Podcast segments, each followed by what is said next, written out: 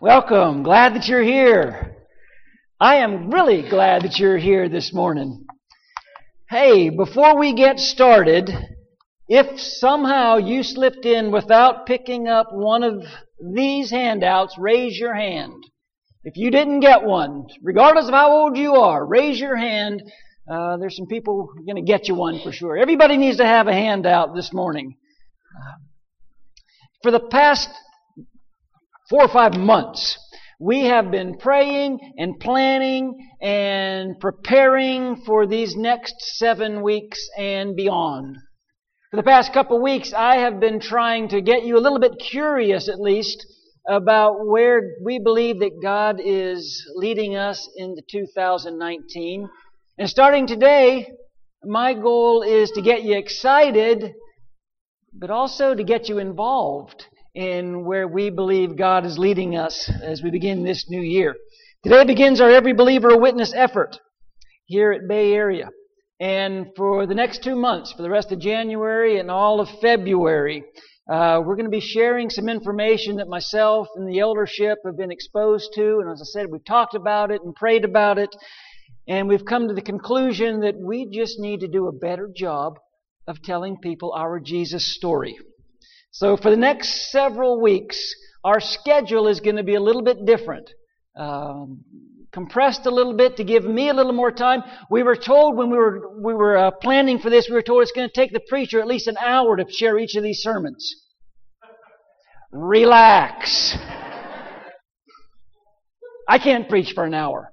So we're we're condensing uh, parts of our service to uh, to give me a little extra time. But I promise, if you'll dial in, if you'll stay with me, we'll get through this pretty pretty uh, quickly. And uh, but it's really important information. You'll notice too that uh, as, as uh, Travis mentioned, doing things a little bit differently. We have more of our kids in here. We also have our elders and their wives and a couple of really servant hearted deacons who are staffing the nursery and the front door and the lobby and uh, Bible hour, so we thank them for that as well. First grade teacher asked one of her students, If you had five apples and I asked you to share one with me, how many apples would you have? Little boy said, I'd have five. I don't share very well. You know, for some people, that sort of sums up our attitude when we think about sharing the good news of Jesus with other people. We seem to have the attitude, well, I, I just don't share very well. But that's not God's attitude. We talk about sharing what we've been given. God is really clear on His expectations for His children. He wants us to be telling people about Jesus. And whatever you want to call it, you want to call it uh, witnessing or soul winning if you're from that era, sharing Jesus, evangelism, whatever you want to call it, the reality is what most Christians actually practice is virtual evangelism. And by the way, we're talking about evangelism. We're talking about us telling people about Jesus. We're not talking about sending money for someone else to tell people about Jesus, which is a great thing. We're not even talking about inviting people to church, which is a very good thing. We're talking about going and telling people our Jesus story.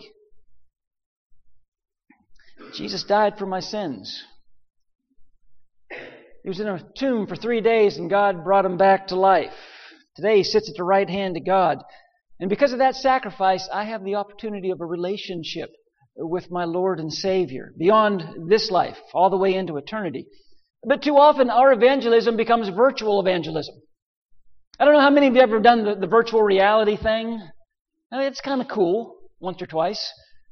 You, know, you put the goggles on and you sort of feel like you're somewhere else. Maybe you're doing the thing with the roller coaster. You know, you, you, you kind of feel like you're sitting on a roller coaster and it looks like you're sitting on a roller coaster and it sounds like it and it's, you know, you lean this way when you're supposed to and you lean this way when you're supposed to and your, your stomach gets a little bit queasy. But when it's over, you take those goggles off and you're still sitting on the couch in your pajamas. You haven't gone anywhere. You sort of felt like you did. You maybe convinced yourself for a while that you were on a roller coaster, but you hadn't really gone anywhere and you hadn't really done anything. I think that happens a lot of times with Christians. We come to church and we talk about evangelism and we talk about witnessing. Maybe we even convince ourselves that we're taking, you know, some kind of role in it, but the truth is we don't really go anywhere and we don't really do anything. I want you to listen to some statistics, uh, sobering statistics. 95% of all Christians, this is across all Christendom, 95% of people who claim that they belong to Jesus, 95% will never personally bring another person to Jesus.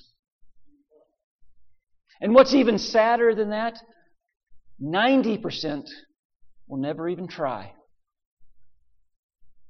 How is that possible? How is it possible that as wonderful as we say Jesus is, and by the way, He's much more wonderful than we can imagine. If Jesus is that wonderful, why aren't we talking about Him more? Why aren't we telling people about Jesus? And that's actually what I want to talk to you about this morning. Turn in your handout to page two. Why aren't we more motivated? I don't usually do this, but but you're going to have some opportunities to kind of follow along in that handout, fill in some blanks. I hope it keeps you engaged a little bit. But I want to share three reasons why most people aren't telling their friends and their neighbors about Jesus. And the first reason is this. Some Christians ignore or misunderstand Jesus' commands. It's the first blank on page two. Some Christians ignore or misunderstand Jesus' commands.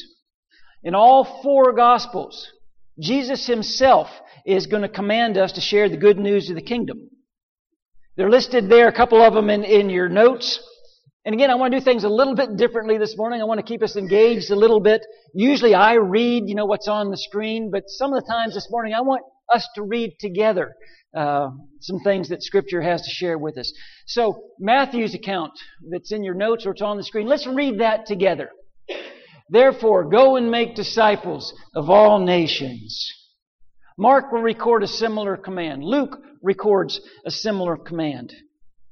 John says this in John 20, 21. Again, let's read it together. Again, Jesus said, As the Father has sent me, I am sending you.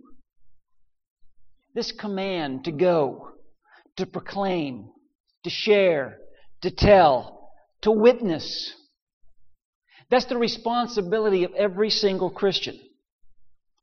But most people, most Christians will tell you, um, you know, I'm not very good at that. I'm not very comfortable doing that. It's awkward. It's not my thing. It's not my gift.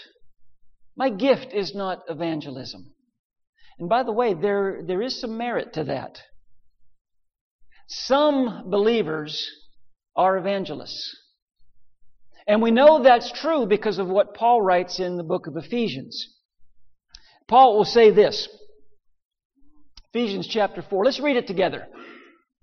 It was he who gave some to be apostles, some to be prophets, some to be evangelists, and some to be pastors and teachers. Yeah, check your airflow while you're reading there. I don't know what that is. So, yes, some people are pastors, and some are apostles, and some are evangelists. Not everybody, but some. However, in contrast, all believers are witnesses. If you are a believer in Jesus, if you call Jesus your Lord, if you claim to be a Christian, you have not only the ability, you have the responsibility to be telling people your Jesus story. Again, if you're not a Christian this morning, this doesn't apply to you, okay? But if you're a Christian, and I think most of us are, we have not only the ability, we have the responsibility to be telling people about Jesus. Acts chapter 1, uh, verse 8. Let's read it together. We're over here now. But you will receive power when the Holy Spirit comes on you, and you will be my witnesses. I don't have to tell you that we have a lot of talent in this congregation. In fact, I am amazed at the talents and the abilities and the gifts that we have in this congregation. There's so many of you that can do so many things that I, I just can't do. And you probably know other people that do things that, that you can't do. But we can all do this. We can all be a witness for Jesus. Take a look at the top of page three in, in your notes. Before we go on to the next reason, it's important to understand the why of witnessing. And that's really what today's lesson is about the why of witnessing. Why is this so important? Why is it such a big deal? What's really at stake? Again, the Apostle Paul has some thoughts regarding this idea, the why of witnessing. Romans chapter 16. Let's read this together. Now, to him who is able to establish you by my gospel and the proclamation of Jesus Christ, so that all nations might believe and obey him. To the only wise God be glory forever through Jesus Christ. Uh, on your note page there, circle those words so that. Draw a circle around so that. Paul is saying, I want the gospel of Jesus to be proclaimed so that nations might believe and obey him.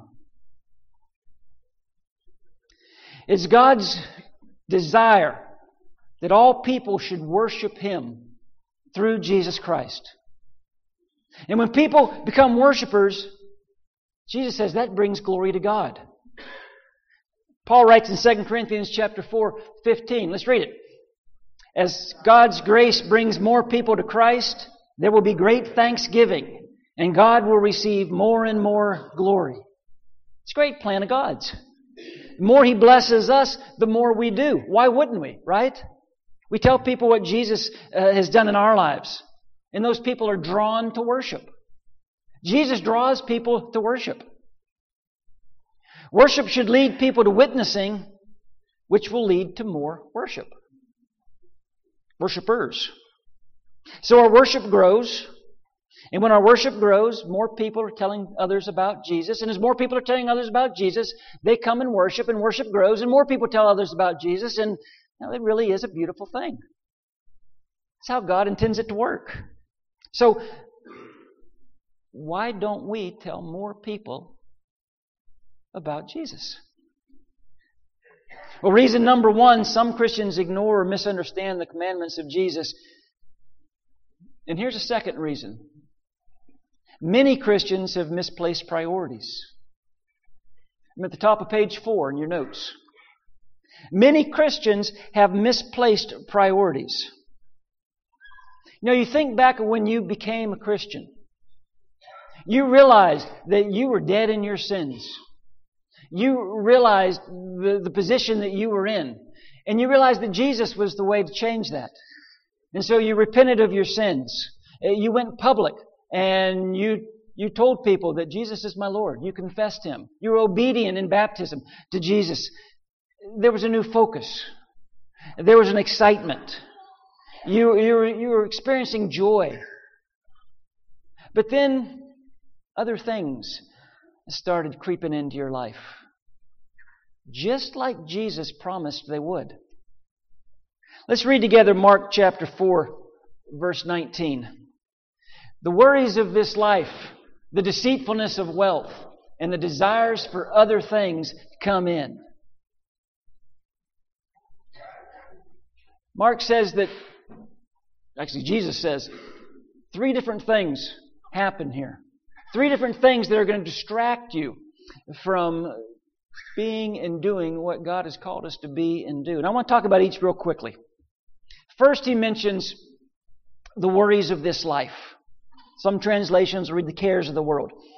Question Anyone here have cares today? Anyone here have worries? Anyone? Yeah, just every second of every day, right? We all have cares and worries. In fact, do this for me. Turn to the person to your right and say, I have worries. Go ahead. Now, turn to the person to your left and say, So do I!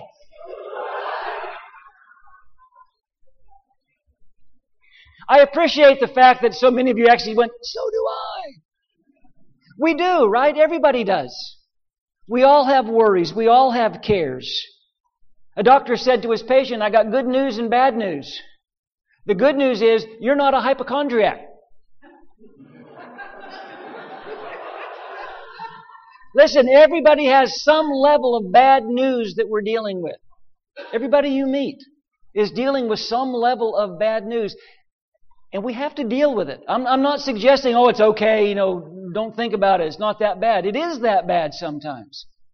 We have to deal with hard times. We have to deal with life when it gets very difficult.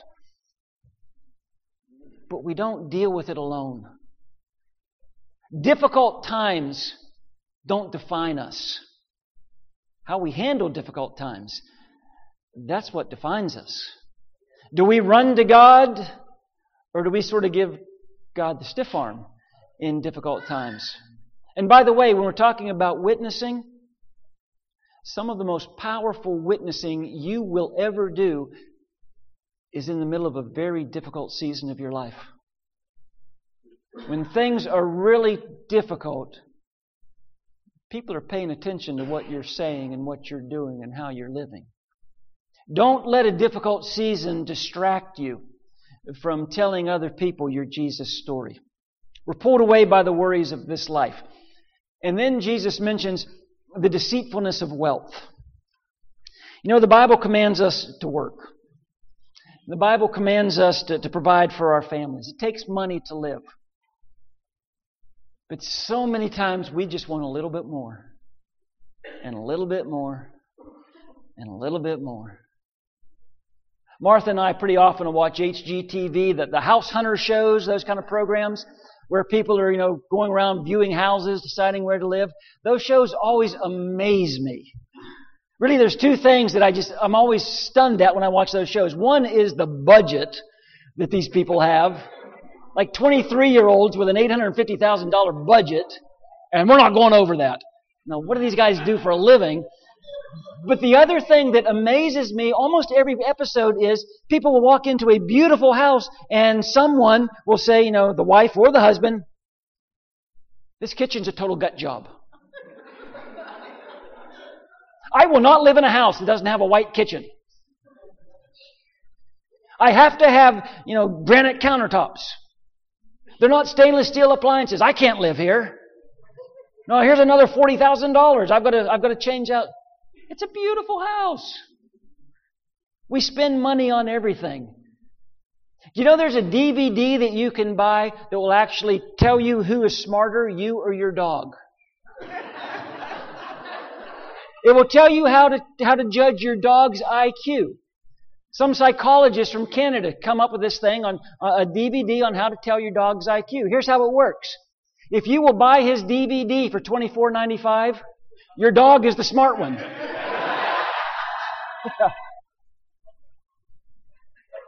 Jesus tells us wealth is a deceitful thing.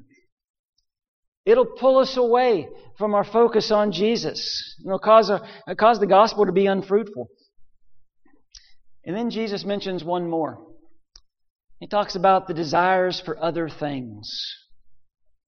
Now, usually when we think about other things that distract us from Jesus, we think about things like selfishness or lust or, materialism or greed, you know, those, those dangerous things. But there is also a real danger of good things pulling us away from our focus on Jesus. You know, good is quite often the very biggest enemy of best. Things that we get focused on, not, not bad things, not destructive things, not sinful things, in and of themselves, just other things. We get so caught up in the here and now. We get so dialed into the urgent that we sort of push aside the things that we know to be important. We can't allow desires for other things, even good things, to distract us from the good news of Jesus. Why don't we tell more people our Jesus story? Well, one reason many Christians ignore or misunderstand Jesus' commands Another reason many Christians have misplaced priorities. And then a third reason why more of us aren't sharing more of Him is that most Christians forget about the fate of lost people. Top of page six in your notes. Most Christians forget, or at least they don't spend very much time thinking about the fate of lost people. And when I say lost people, I'm not talking about lost people in China. I'm not talking about lost people in some jungle in South America or walking the strip in Las Vegas. I'm talking about lost people in Hillsborough County, Florida.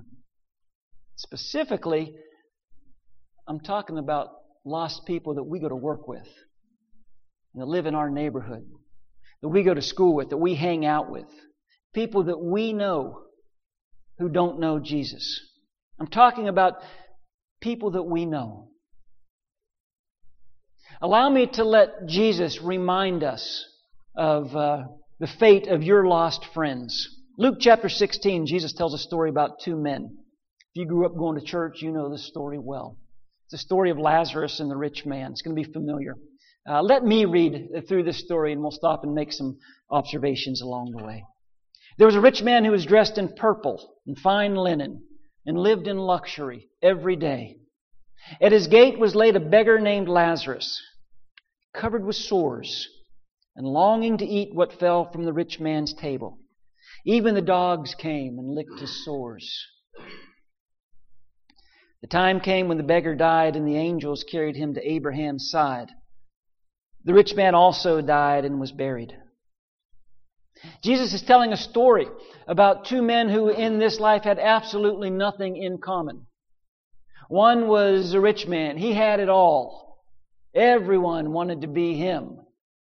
The other was a poor beggar by the name of Lazarus. I mentioned a few months ago when we looked at this story, this is the only time, the only story, the only parable that Jesus tells where he actually gives a name to one of the characters.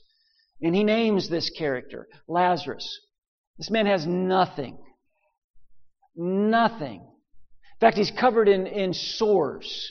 You can picture dogs coming and licking those sores. This guy is so hungry, he'll eat anything that he can find.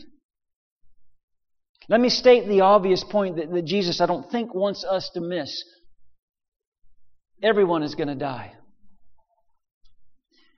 Everyone you know is going to die unless Jesus returns first.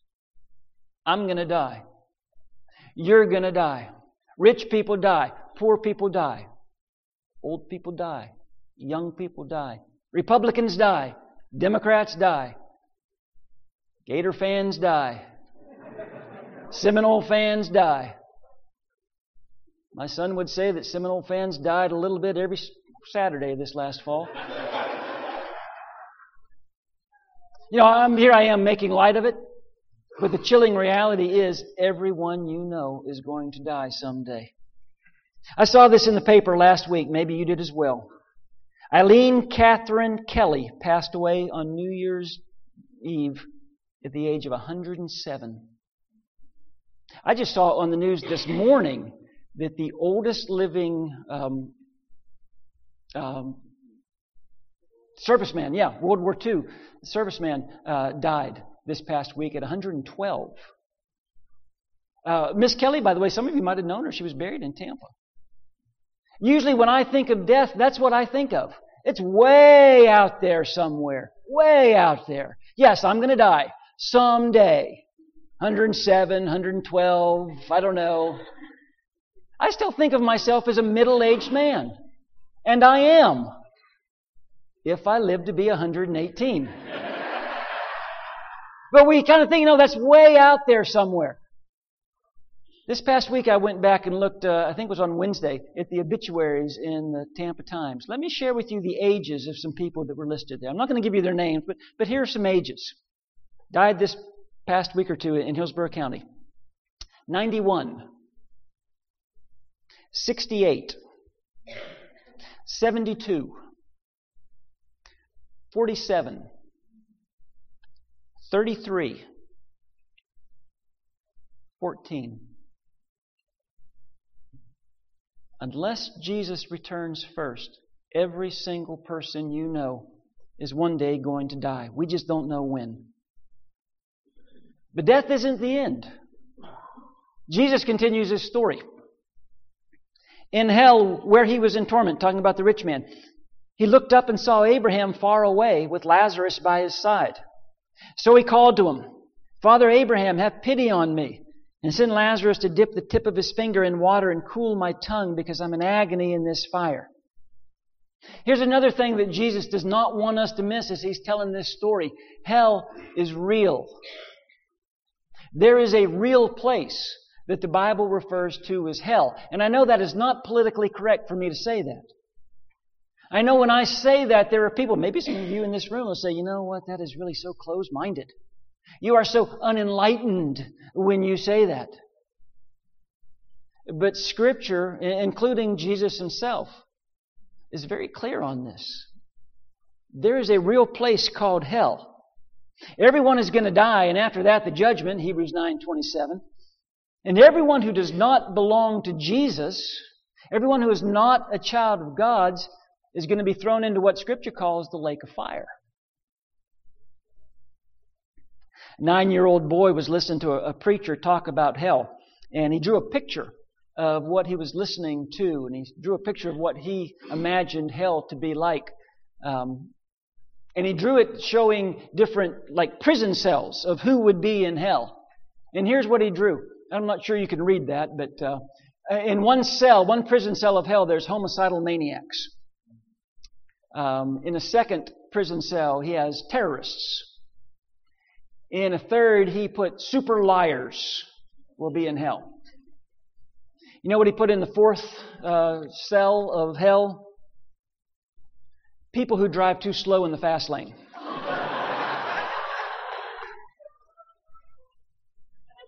A special place in hell, I guess, preserved. A nine year old boy, you, you wonder what his mom and dad, you know, talked about when someone was driving slow in the fast lane. And again, we, we sort of laugh at that, you know, we sort of joke about that. But you want to know who's going to hell? It's not just homicidal maniacs. It's not just terrorists. It's not just super liars. You want to know who's going to be in hell? Your best friend, if they don't know Jesus. The people you care about the most, if they don't know Jesus, they are lost. Jesus wants us to know that, that hell's not only a real place, but it's a horrible place. Look back at the story. Let me, let me read part of that again. In hell, where he was in torment, he looked up and saw Abraham far away with Lazarus by his side. So he called to him, Father Abraham, have pity on me and send Lazarus to dip the tip of his finger in water, and cool my tongue, because I am in agony in this fire. Notice some of the words that he uses in that description. In, in your notes, circle, circle the word torment. Circle the word down here at the bottom, agony. Circle the word fire in your notes. And let me remind you of something that should be obvious. As you read that, that's not my words. That's not some preacher trying to manipulate your emotions. That's not some preacher trying to scare you. I'm not trying to ask for money to be sent to some ministry somewhere. That's Jesus. That's the Son of God saying, This is real. And this is what it is. And that's Jesus saying, I do not want you to go there. Jesus describes hell as a real place, a horrible place. So horrible that the rich man longs for just a touch of water to give him some measure of relief. But then notice Abraham's response. But Abraham replied, Son, remember that in your lifetime you received your good things, while Lazarus received bad things. But now he is comforted here, and you are in agony. And besides all this, between us and you a great chasm has been fixed, so that those who want to go from here to you cannot, nor can anyone cross over from there to us. Here's a second point that, that Jesus wants us to understand. In hell, there is no second chance. You know, while we're alive, while we're here, there is second, third, fourth, fifth. We had chance after chance after chance. That's not the case once judgment has happened. Abraham tells the rich man, not only is it inappropriate for you to ask what you are asking, it is impossible for me to grant your request. There's a chasm, there's a gulf. People can't cross over. You can't go back and forth. You can't change sides. There is no second chance for people in hell. And then notice the rich man's request sort of shifts at that point. He answered, Then I beg you, Father, send Lazarus to my father's house, for I have five brothers. Let him warn them so that they will not also come to this place of torment. Let me tell you something else Jesus wants us to understand. People in hell don't want their friends and their family to join them. You know, I, have seen bumper stickers and T-shirts and things. I'm sure you have too. That say, you know, I'm going to party with my friends in hell. And I, and I really cringe when I read that. You know, your friends in hell, they don't want you to join them. You have no idea what you're saying. You have no idea the torment that, that, that hell represents. Abraham replied, They have Moses and the prophets. Let them listen to them. No, Father Abraham, he said. But if someone from the dead goes to them, they will repent. He said to him, If they do not listen to Moses and the prophets, they will not be convinced, even if someone rises from the dead. You know, I used to think when I was younger, I don't know about that. I think if someone came back from the dead and warned me, that, that might get my attention. But then I've come to realize God uses the gospel, not miracles, to save people. God has a, a message that He wants people to hear, and the message is Jesus. The message is Jesus came to the earth. He died on a cross for our sins. He was raised from the dead. Jesus saves people. Let's be clear on that. The good news is Jesus saves people. And the good news is we get to, to participate in that. That's the message of the gospel. God has provided us a way to take advantage of that sacrifice, to actually participate in the death and the burial and the resurrection of Jesus through baptism, Romans chapter 6. Uh, given us a way to, to have the Holy Spirit to work within us and through us. Given us a, an opportunity to have this abundant life that Scripture talks about here on earth as well as an eternal home with God in heaven. But God doesn't just ordain a message. He also ordained a method to share the message. And really, God's method for sharing the good news of Jesus is really simple. Here it is. People who know Jesus telling people who don't know Jesus how they can know Jesus. That's it. That's God's plan. People who know Jesus telling people who don't know Jesus how they can know Jesus. And there is no backup plan. God doesn't have a plan B. That's the plan. People who know Jesus telling people who don't know Jesus how they can know Jesus. Listen, if your friends, if your, your coworkers, your classmates, your neighbors, if they show up here at Bay Area, I promise you they're going to hear the gospel. Uh, they're going to hear the good news of Jesus. If they sit through a sermon, if they sit through a class, they're going to hear the good news. But the reality is that the vast majority of your friends and coworkers and neighbors, they're not going to walk through those doors. They just aren't. So the best chance they have of hearing the good news of Jesus is for you to tell them. Their best chance of going to heaven is for you to introduce them to Jesus. So, what now? I'm on the last page. What now? Based on what we've just seen in God's Word, and what should you do today? And the operative word in that sentence is do. What do we do with this information? James says in James 1:22, let's read it together. Do not merely listen to the word and so deceive yourselves.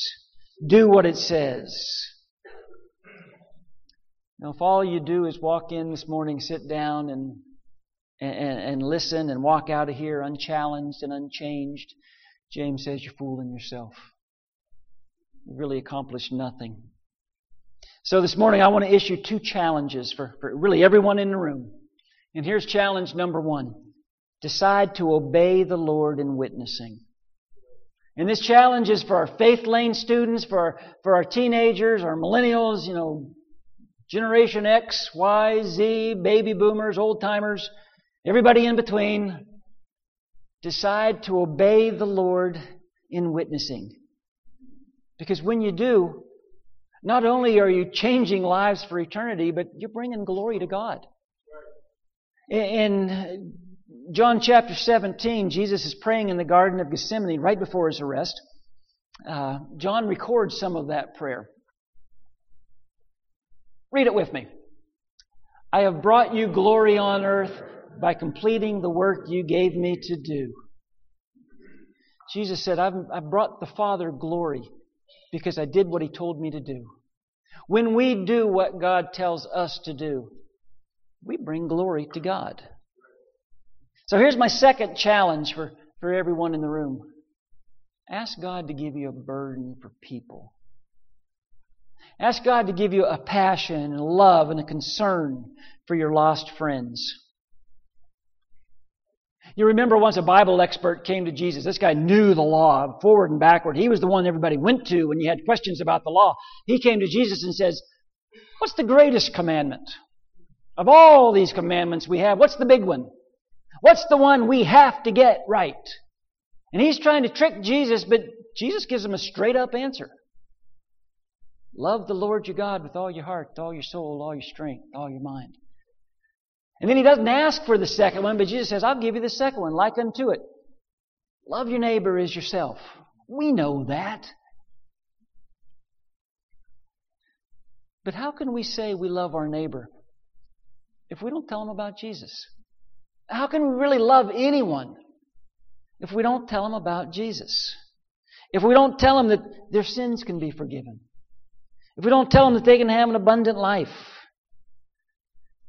That they can go to heaven one day? So I'm asking all of us to make a commitment to obey the Lord in witnessing and have a burden for people. Now, I say that and I realize that many of you are right there. So for many of you, this is really a recommitment. But for the rest of us, would we commit to being obedient to the Lord and witnessing and having a burden for people? And by the way, you're going to make a commitment. You might be thinking, nah, I'm going to I'm to hold off on that. I'm going to stay neutral. No, you can't be neutral when it comes to witnessing. Matthew chapter 12, verse 30. This is Jesus speaking. Let's read it together. He who is not with me is against me, and he who does not gather with me scatters.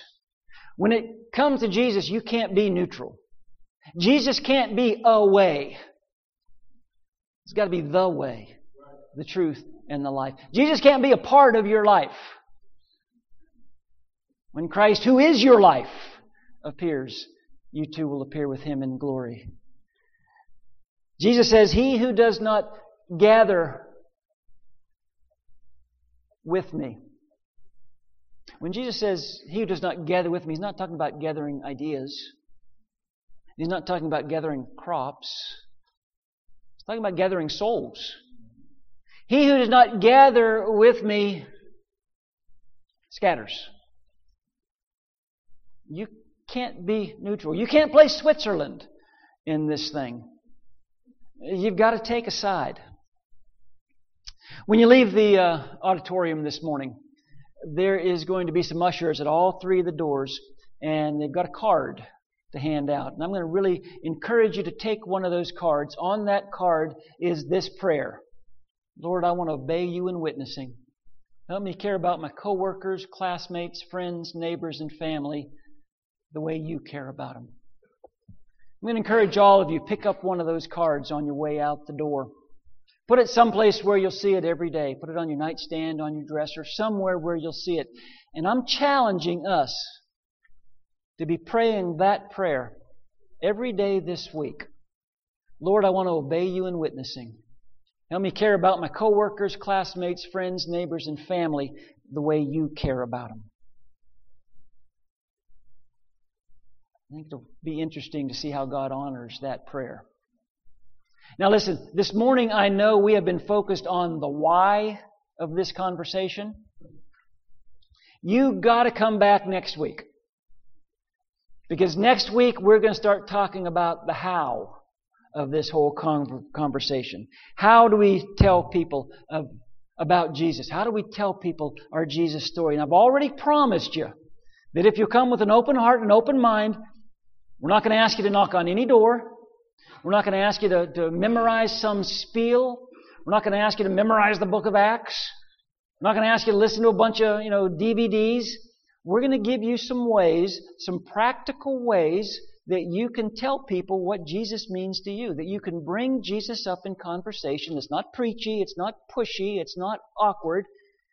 And I will promise you, once you listen to this, you're going to walk out of here thinking, I could do that.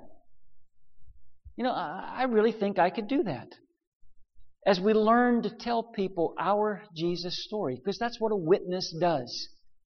We just tell people what we know what we've seen and what we've experienced. So next week, we're going to begin getting into the how to do that, uh, some practical ways to allow God to use us.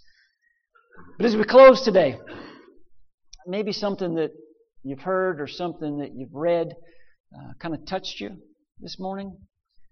You know, as always, as a church family, we want to spend some time just uh, sharing with each other.